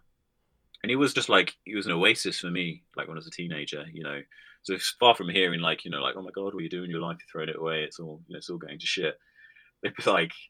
It's just musical instruments everywhere, and like, and then and it was in fact actually it was it was Tom's dad Morris that um, encouraged me to play bass, and because he was a bass player, had all these old bass guitars playing around, so he'd be like, you know, here, try this, blah blah blah, and he used to give us when we used to jam together and stuff, he'd always be giving us advice and stuff. You know, he's like, you think of most parents like would be like, oh my god, what's happening to our kids? But like, he's the opposite. You know, he'd always be encouraging us to like um, play music and give us advice and stuff. Not that we listened as much as we should have because we thought we knew better, uh, of course. Um, so yeah, long story short, you know, he, he went quite quickly. Um, so it's a bit of a shock, and uh, I guess yeah, the song is just. I feel like it's a really beautiful song because it's like it's amazing, like what seeds you can plant with people. Like I, I think people should realize more that it's not just. Your family or your nearest kin, although that's important as well, but like everybody you have a contact with or your friends or just don't know how it's going to affect them or change the way they might think or feel or live or do things with their life. You know, we all affect each other a lot more than we probably think we do. And um, yeah, Morris really, really changed my life, and it was it something beautiful. Really, it's like it's it's like it sounds corny, but it's kind of like a beautiful vow. It's a seed that gets planted, you know, and it's coming into bloom. You know, now with the stuff we do with Past the Fall, and it's kind of a bit sad, really. You didn't get to see us doing, um, because obviously the record came out afterwards, and um, probably even even writing any of the stuff we're putting together, a lot of it, because um, it's been a few years now. So yeah, that's kind of our tribute to him, really, to say, you know, from to the to the other side, to say thank you. Yeah, thank you for everything. Well, it's a beautiful way to not only immortalize somebody, but to say thank you and show the appreciation that you have for that person. And I don't know, I will not say this properly, but there's like a saying that very few people will know. Um, there are very few people that will know of a time that was very insignificant to them but meant the world to somebody else. Like, for an example, if um, if one of my mentors was just kind of like helping me out and kind of gave me a tip off the, like something that he just tells everybody, go do this instead of this, and for some some reason it was life-changing for me, he doesn't necessarily know the impact that it has, but yeah, it made the world of a difference for me, and then I can pass that on to subsequent generations, whether it be the people I'm learning with, whether it be children, friends, family, whatever. So I think, yeah. And I totally butchered that, but I think that's kind of... Um, what you're trying to say as well. Yeah, definitely. Yeah, I think we just don't know, like, how, because you're so right. It's like, you know, one word, like, to somebody, like, you know, like, you don't know, like, how that's going to stick in their brain, and then they're going to take that and pass that on, and what that might grow into.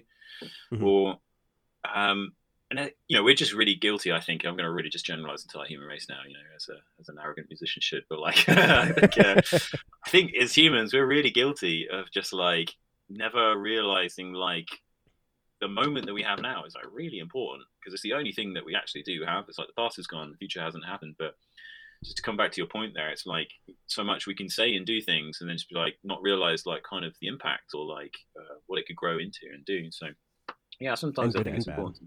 It, yeah, exactly. Yeah, and um, it's too easy to be like uh, uh, what do you call it? It's not narcissistic. It's the other nihilist, nihilistic mm-hmm. in the world.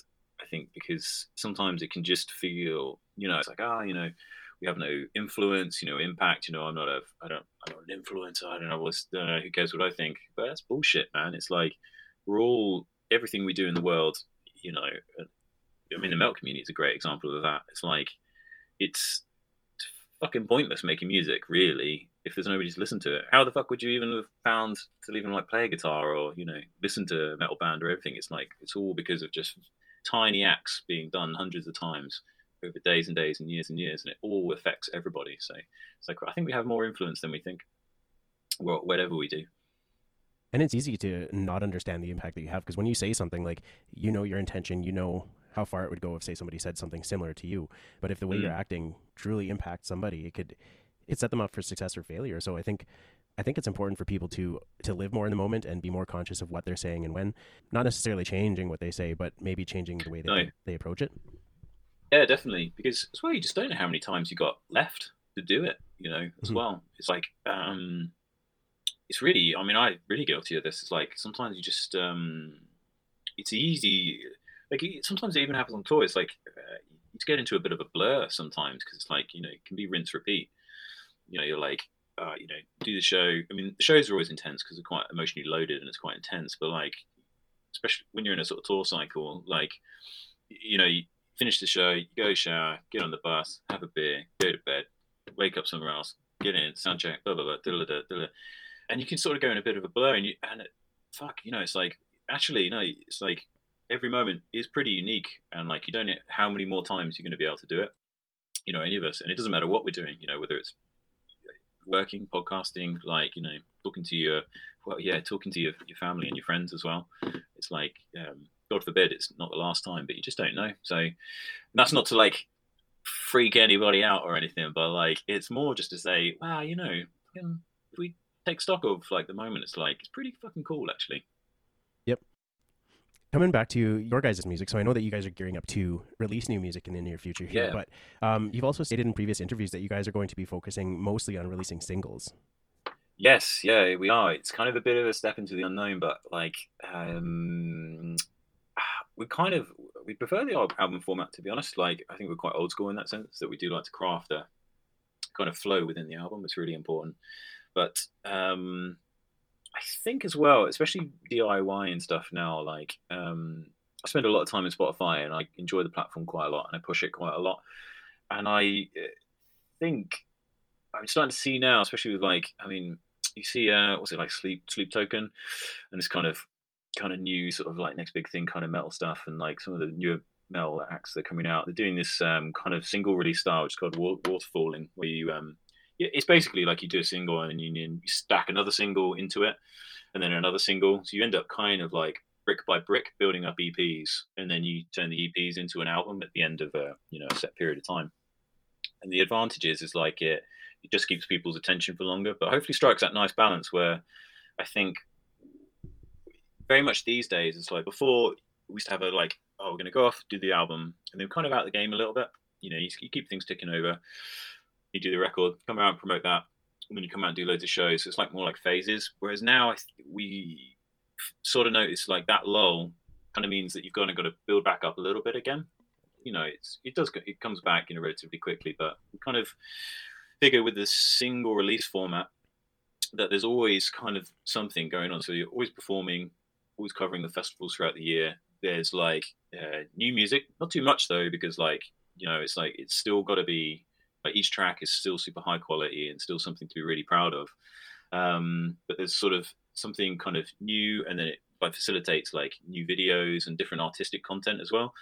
So it's kind of exciting in a way, because I sort of look at it like it will be a kind of, you know, again, busting out the cliches here, but like it will be kind of a, more of like a artistic and musical journey over a sort of period of like a year or so, where there'll be a kind of constant flux of stuff, and it'll be interwoven with all the shows and gigs as well. It's kind of cool in a way, because it's great for me as like, um, you know, doing, because like we get to do, there's something always going on that's, that's different as well, and like nothing ever gets neglected, and we don't sort of go into those phases. And also I think it it might work better these days because um just because of the nature of the game, you know, there's so many channels and there's so much content uh being out twenty-four seven that it's uh just the way people consume things a little bit more. And even I'm guilty of it as well, like um that, you know, when I check out new music, it's usually, to be honest, in a playlist or from a friend's suggestion, and I usually only have time to kind of digest a track or two. And then once it's got into my brain over a few months, and I will like usually dive into the album. So, you know, hands up, I'm guilty of it as well. Um, but it's kind of cool because we still have the album eventually. You get put together and still crafted like a normal album. But it's just, I guess it's just like we'll be releasing more singles and more E Ps more consistently off that kind of mm-hmm. album format. And the album will be a lot further down the line.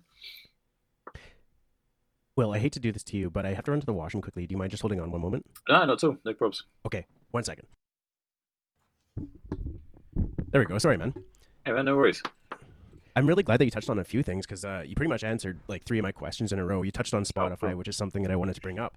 Mm. And you answered the question about turning your singles into E Ps and albums, so that's perfect. What I wanted to do with Spotify is they introduced that, what is it? it essentially like a pay-to-play kind of thing where they uh, lower the royalties to the artists, except increase their mm. exposure. So, yeah, I can't remember how much is the percentage. It's like, oh fuck, thirty? It was terrible to begin with. So, yeah. I thought about this a few times, and at first I thought it'd be, mm. it might be like a kind of a cool idea if, if smaller bands are looking to get more exposure. But mm. so at first it's like a pay-to-play kind of deal, so they get paid less than they already do, which is horrendous to begin with. But yeah. It's essentially muting the reach of artists who don't want to pay. And then the other ugly side of the same double-edged sword is when enough people end up paying for the service, if they do, everyone will again be getting equal rep- representation and exposure. So how do you think that's going to affect either the artists who who use Spotify as a tool, or those who kind of invested in it as as a way to grow their band? Is that, uh, just to double check, has that come up from the keynote that was a couple of weeks ago, or is it the previous one where you only get, you get to opt out of being in this, it's a special type of Spotify radio editorial, isn't it? Like where they'll take an extra percentage.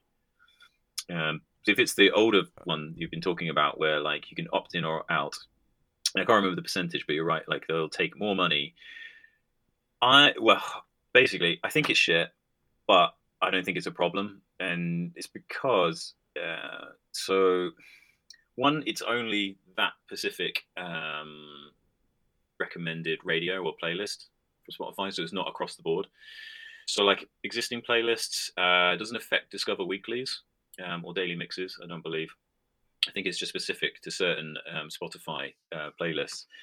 So it's only, I forget the ratio, but let's just say whatever, it's fifty percent or something. That's only fifty percent of that particular playlist. So it's not a massive, it's not a massive um, uh, hit, but it is shit. I mean, it's one hundred percent shit because, yeah, I mean, you, we're already paying to be on the platform. The royalty is already woefully low. And it's, it, it you're basically, yeah, you're caught between a rock and a hard place. Who's going to say no? So, and they know that.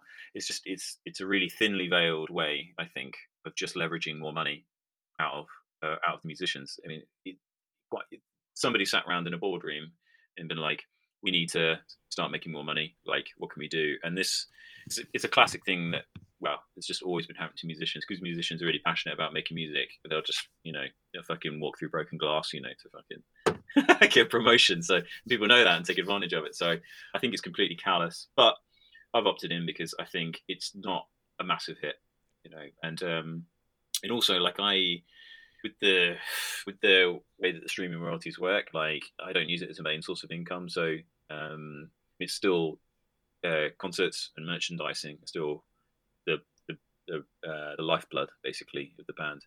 And wherever possible, if any so if any physical sale, and like and we still try and direct all like the digital sales and um, through the band's like portals. So um, that's not to say I think people should get paid their royalties on Spotify, um but I do I'm sticking with it because as a platform I like it, because I kind of still think it's social media really, but in a sense I think it's social media for musicians. Um so bear with me here. I mean, you'd say, oh, okay, maybe it's just a it's just a you know massive jukebox, but actually compared to Apple Music, for example, like Apple don't give a shit about anybody unless you're Taylor Swift. They can give a flying fuck. So, I mean, it, it's so poorly designed their platform for anybody else. You know, that's not you know, you know fucking earning like fifty million a year or whatever. And um, and also like the playlists and the kind of recommendations are pretty uninspired as well. I mean, and you can't really even do the playlisting or sharing, as far as I'm aware, like Spotify.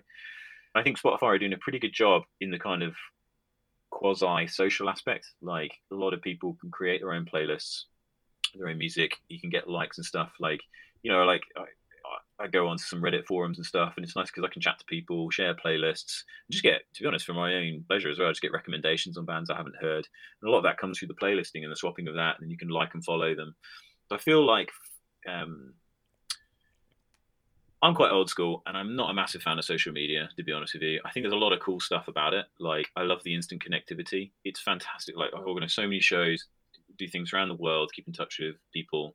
Um, it's amazing. The technology is amazing. Um, but as a place to kind of break out, it doesn't really suit my personality. I don't, um, and it's my failing probably, but, you know, I, I'm just not this kind of guy that likes to just do stupid shit on the internet, try and blow up on social media, and then somehow think that's going to create a massive audience uh, that can then sort of retroactively get to listen to my music. It's like my brain doesn't work like that, you know. It's I just can't do it.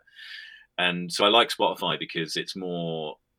I mean, we are just dealing in the music. I mean, you go to Spotify and it's it's not like a TikTok video of like an exploding guitar or anything. It's like you just go there to listen to music. So it's cool because I think people that really like listening to music have Spotify, and you know, are into like playlist building and sharing music through that. So, and people can follow the page. Um, you can get good met- metrics of like how the releases are doing.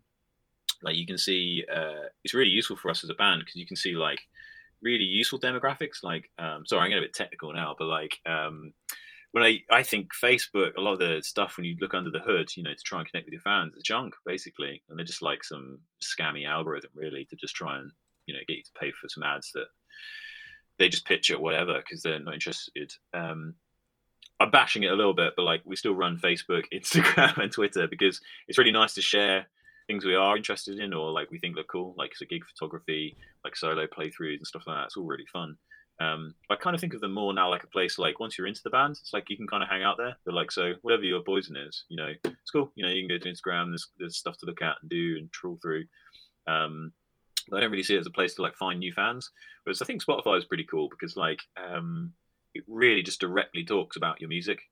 You know, it's really just down to like do people like the track, And I it's really, really cool as a band to be able to like be like, oh wow, there's like there's a thousand people like listening in Jakarta or something, you know, you're like, wow, that's really interesting. Then you can sort of go off in a wormhole down there. And you sort of know that give or take, it's pretty realistic because like there's nothing else to do on Spotify than listen to music. So, so yeah, I think it's got its faults a little bit, but yeah, I kind of um, it's my favorite of all the kind of so quote unquote social platforms. One of the things that really stood out for me, like quite early on about Spotify, was the um, you'd go into an artist page and you would like their music, and then at the bottom it would be like fans also like, and it would actually yeah. direct you to a lot of not only well-known bands exactly. but very underground bands as well. And yeah, that's how exactly. I found a lot of my current favorite metal bands is is just by being accidentally exposed to them and just yeah. having the chance to like, press play. Oh shit, this is good. Yeah, you've got such a good point there because I think the um, it's not run by the majors. I don't think. I mean, I think they for sure they're probably like spending loads of money like.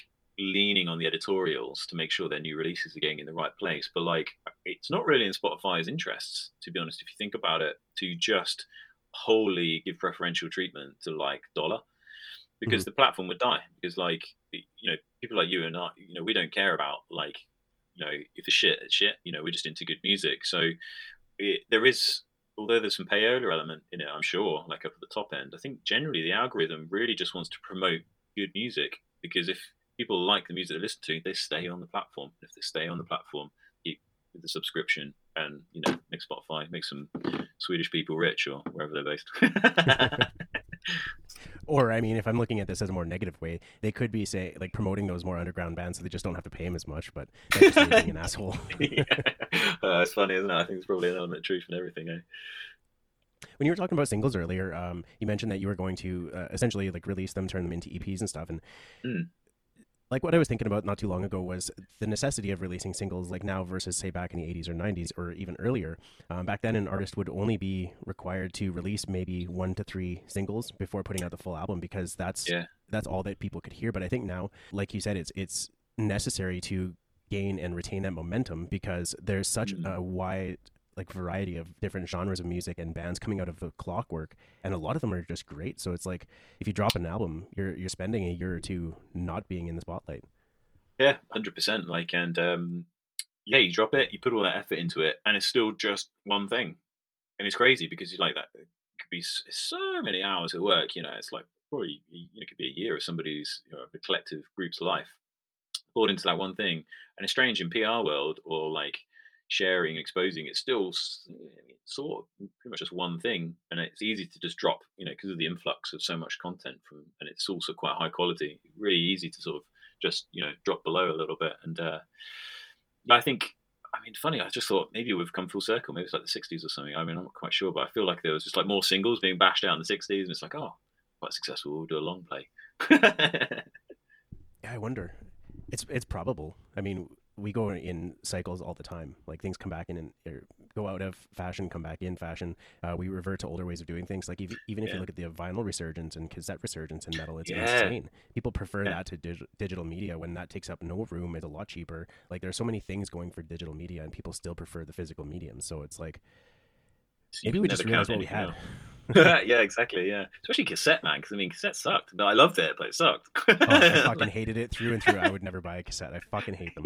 But anyways, yeah, I really yeah. want to. It's weird because I really want to get into vinyl, but at the same time, I'm like, am I actually going to be able to sit here and place a pin down and listen to the album front to back? It's like, no, I do like the convenience of being able to select my song and, you know, randomize yeah. it if I want to, or create my own playlists. But still collect from time to time.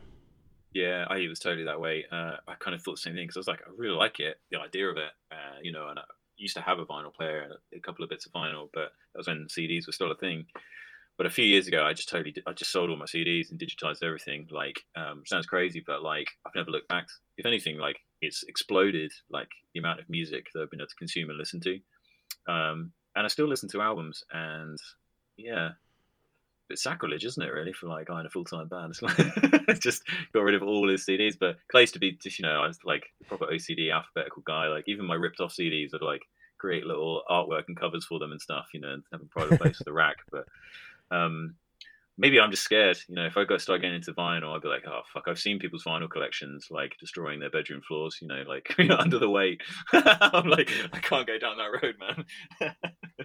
And then the problem is too, like you just want everything. So you're like everything that you yeah. enjoy, you want to get their entire discography. It's like at, at this point, it's almost like collecting comics for me. It's insurmountable. Like, there's no yeah. fucking way I'd be able to get what I want for the price point that I want. And it's like, yeah, maybe yeah. I'll try different media. Maybe I'll try different things. So one thing I've done kind of to circumvent that is um, not even circumvent it, just collect my own way. Is whenever I go to a show and meet a band, is I, I ask them to autograph like their album cover. So I buy a C D mm. there, so I know that the money's going to the artist, and then hopefully when I meet them, they can sign the f- covers. Then I throw it up in my wall in my podcasting room. Oh, oh yeah, it's, it's a pretty cool way to remember. Yeah, that's yeah, really nice. Bunch, actually, yeah, I think that's the cooler thing about like underground music is like because I still like. Yeah, it's when I got rid of all my C Ds of like ma- major bands, but it's when I just got back from Mexico um, to see some friends there that I toured with before. I went to one of their band rehearsals, and so they gave me all the C Ds of the latest stuff. So actually, tell a lie, it's I love it on that level because like the only C D player I have is in the van, so it's like so it's just great. That's my kind of like you know like new music or catching up with friends, kind of listening to or you know. Especially because it's the van as well. It's like you pick it up from the shows and stuff, and it's like I can whack it in there and just like check stuff out like that. And if anything, it's like it's you've got a really good idea because it's. I think it's. I mean, kind of fuck Slipknot and their new C D. Who gives a shit, man? It's like they got enough fucking money. It's like I'm sure they got to nail it on the downloads. But like for everybody else that's like working the blue collar scene, like you know, fucking it's it's a piece of art. You know, it's like uh, you know a digipack or a, you know a good jewel case. So. Yeah, I think mm-hmm. you're on the right track. Well, I appreciate that. Um, I know that we've chatted a little bit about your favorite music in the uh, earlier in the conversation here, but currently, who are some of your favorite bands? Oh, who am I listening to a lot at the moment? Um, trying, I always trying to think of like new stuff, like because I get a little bit set in my ways. Um, oh, what's been on repeat a lot? A lot of stuff on shuffle at the moment. Um, Actually, I got a list and I stand by because I've been getting a lot into my Megadeth. Um, so, uh, what's some good stuff that I've been listening to? Um, so, I've been listening to Surya, um, The Haunted, quite a bit as well, but that's not like particularly new. Um, Orbit Culture as well. Um, a little bit of Devil Driver as well because I kind of missed them the first time round. Um, So yeah, a little bit some Megadeth and stuff. Like um, usually, to be honest, I'm really boring. Like I fucking love, uh, I just love all my classics. Like a really massive Van Halen fan, um, a massive Pantera fan. Like I just sort of like on my lunch break, I like to just whip out a guitar and just like kind of nail some Pantera solos for fun. It's just like just is uh, pure giddy joy. Um, I'm trying to think what else. Like. Um, I think sort of, I mean, I don't even think these bands are new, but like, I think kind of metal bands that I think are still really good. I mean, I kind of like the last, the second to last Gojira album was pretty good, Magma. Massive fan of Mastodon mm-hmm. as well. Like, it seems like every, Mastodon are pretty much the torchbearers for me, I think now. Like, in terms of big metal, that's still coming out and like doing something interesting uh, and original. Like, I think they're, they're still pretty up there.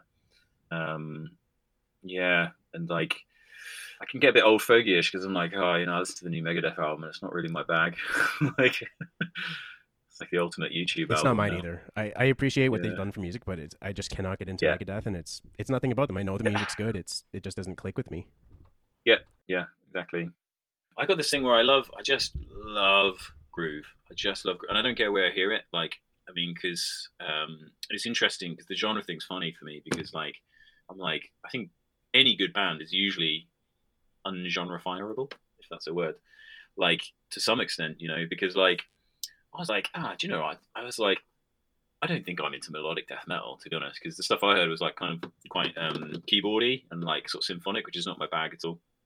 Um, then I was like, well, I really like, you know, Wages of Sin. I mean, that's a fucking amazing album, Arch Enemy, Wages of Sin, total classic, but I, I really don't like modern Arch Enemy.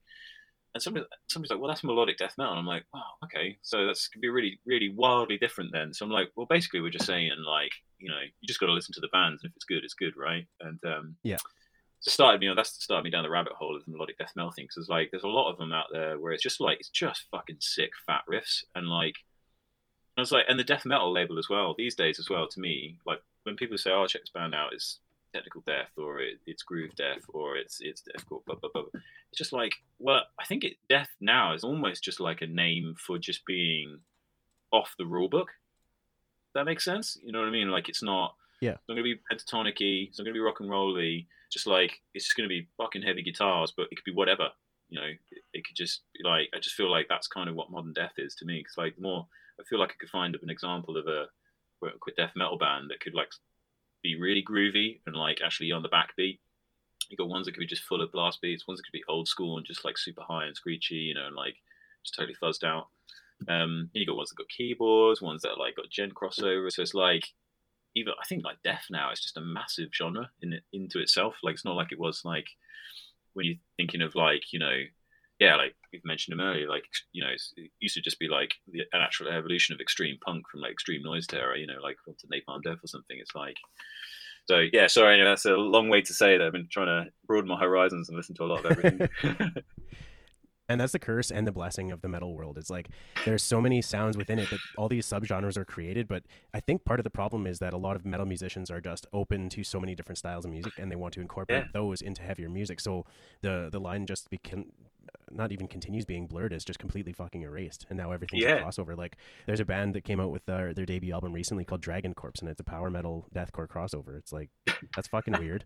yeah, yeah, but, exactly. Yeah. But it's kind of cool that they're exploring those two those two unrelated genres. Well, seemingly unrelated genres. Yeah, and the funny thing is, is like if you boil it down to it, I mean, it's like it's just we just it's just a bottleneck of like descriptive terms, really, isn't it? It's like if you just zoom out and listen to the music, you're like, oh yes, it's metal, basically. Like it's like really fucking heavy, or it could be a bit fucking lighter. And um, but it's that's you know we because there's so much we're like, how how do I describe this band to like show it to your friend or like show it to the world? You know, you know. I think that's part of how the the way that uh, these genres were birthed is that they were we were looking for ways to describe certain sounds, or like, hey, if you like this band, you could like these three or four bands. And instead of saying that, it's like here's a term that would kind of encompass them all. But now again, there's so yeah. many differences in between them. But yeah, yeah, and it's kind of cool as well. I mean, I think um, it's easy to be like on the negative train and be like, oh, you know, it's it's too subgenre, but it means it's pretty broad at festivals and gigs, I think, because like uh, Thrash World, for example, now it's like so much like kind of death thrash, or like or the sort of uh, crossover kind of stuff, or like punk stuff. And you think like when you go back to really hard, like if you think of like um, the hardcore movement in like the eighties in the States, you know, and then how that kind of got faster and faster, and then almost speed metal was like something else on its own, and then it crossed over into thrash and stuff. Like there's like two or three things that very slowly like, you know, titanicked into each other, you know. Whereas now it's like you go to a festival and it's like um there's a festival in the U K called um Tech Fest, and uh you, you and it is is a lot of technical metal bands, but like technical is pretty much the only thing really loosely tying it together. When you look at mm. the bands, like you've got, you know, kind of genty kind of stuff, death metal stuff, um it's kind of rock and roll and weird kind of like jazz stuff, and it's just, you know, hmm. the metal might just cover the fact that it's got distorted guitars, and the technical is because it yeah it's like it's technical musicianship. But I was like, pretty cool. I don't think you get a festival like that, you know, in like eighty-eight or something, you know. No shit. We have one in Alberta here, and it's called Alternative Waves Festival, and mm. they have pretty much every genre you can think of. It's in a smaller city, of course, so that kind of mm. is uh, one of yeah. the reasons that they invite everyone. But at the same time, it it opens people's minds to not only metal but other genres of music, and it brings people that together that normally wouldn't be. So it's a really cool way of doing things. And to the same, not to the same extent, but like Loud as Hell has just a huge variety of metal bands. Like they had everything from stoner doom all the way up to deathcore and straight death metal. And it's like, if you're looking for something, there's something there for you, but you yeah. might just find something else that you enjoy as well. Yeah, I love that, because like so many, I've had so many. I mean, I, I only got into Opeth because I just, for some reason, I always ended up listening to them at a festival. Just wandering into a tent and be like, oh, he's this kind of like strange Swedish man, you know, like it's just with this crushing like fucking death metal stuff, and then this kind of witty ripple-tea in between. I think it was like four or five times I just saw him by accident. I was like, this fucking I would and off the record, I don't think I would have got into him back then anyway. But I'm not a massive fan of the kind of like folk folk prog stuff they do now, but um yeah, like case in point, I think, and as well like a metal festival or a, a show or something, you're there for the whole day. It's like um I don't know if I just, yeah, I think I'd have like, basically, I, just, I think my head would explode if I had to listen to ten hours of like technical death. You know, it's like, it's, for some people that's perfect, but like, I kind of like, uh, I love the ebb and flow. It's like, you know, sometimes you're hyped up, and then when you're knackered, you want to just chill out, and maybe you smoked a spliff and you want to go chill out in this room and listen to that, you know, it's kind of cool. And it's good to bring everyone together too, because there's all those different types of personalities as well. Yeah, yeah, it's true actually, yeah, more overriding than like the consumption is like, is just, it's so cool that, like, yeah, it's like metal can find, everybody can find their own personality type within it, I think, and can change, and it can mutate within, you know, band songs as well. One thing I've always found fascinating is uh, at concerts, I really enjoy like watching people and how they react to the music that's on. So I like seeing bands that I don't necessarily enjoy or or know of, because then I get to see uh, some people that are super hyped about it. And I'm like, okay, what is it about these this group or these groups that this person is so excited for? And then once it finally starts to click, I'm like, oh, I get it. I see where you're coming from. Ah, cool. That's a good way to do it. Yeah, yeah. Because like, I used to be like terrible. I just, especially when I was young, I was very like militant. It's like I was that I was that metalhead. I was that metal guy. Like, like, you know, it's not this, everything else sucks. And, um, and, uh, but it's, it's kind of cool. Cause like, as I've, um, it's funny cause I just, it was all about the Martian. It was more like, a, um, it's funny cause I can barely remember how bands played cause just busy, just, you know, being violent. Mosh pit. And it's great as I've got older and like shrunk back to the back of the crowd more. It's like, you can see people, the reactions much more. It's, it's a true thing. It's like seeing people connect and lose themselves in it. You're like, oh, especially if it's not, yeah, like you said, it's not something a bit that you're like totally keyed up on. You're like, oh, that's quite cool. Actually, I never thought, you know. Well, my last question for you today is, if people are not familiar with your music and they're trying to find you, um, we've already talked about mm. Spotify and other streaming services, but if somebody's looking to purchase your music, where's the best place for them to find it for you guys? Oh, the band's website, definitely. Like, uh, it's that way, kind of all the cash goes to goes to us, which is dead cool. Um, so it's just past the fall dot com, it's really easy. Um, but you know, uh, whatever you're, if you just type into Google, Past the Fall, uh, we're like, you know, there's all the links and all the stuff there, and I think we're just pretty much everywhere being distributed, you know, in all the all the places you could imagine to find something to listen to. So, yeah, but totally, yeah, for merch, uh, yeah. So either the Bandcamp or, but probably the easiest way is just go to the website, past the fall dot com. Awesome. Bill, I want to thank you again for joining me today and taking time out of your busy schedule. I appreciate the opportunity, and uh, I look forward to hear- hearing some new music. Yeah, absolute pleasure, man. So cool to chat to you. Thank you very much. Thank you for tuning in, and we will see you next time on Gyro Nation Metal. Please don't forget to like, share, and subscribe. The podcast can be found on Twitter, Instagram, and Facebook. If you would like to support this podcast, please consider checking out my Patreon. Thank you.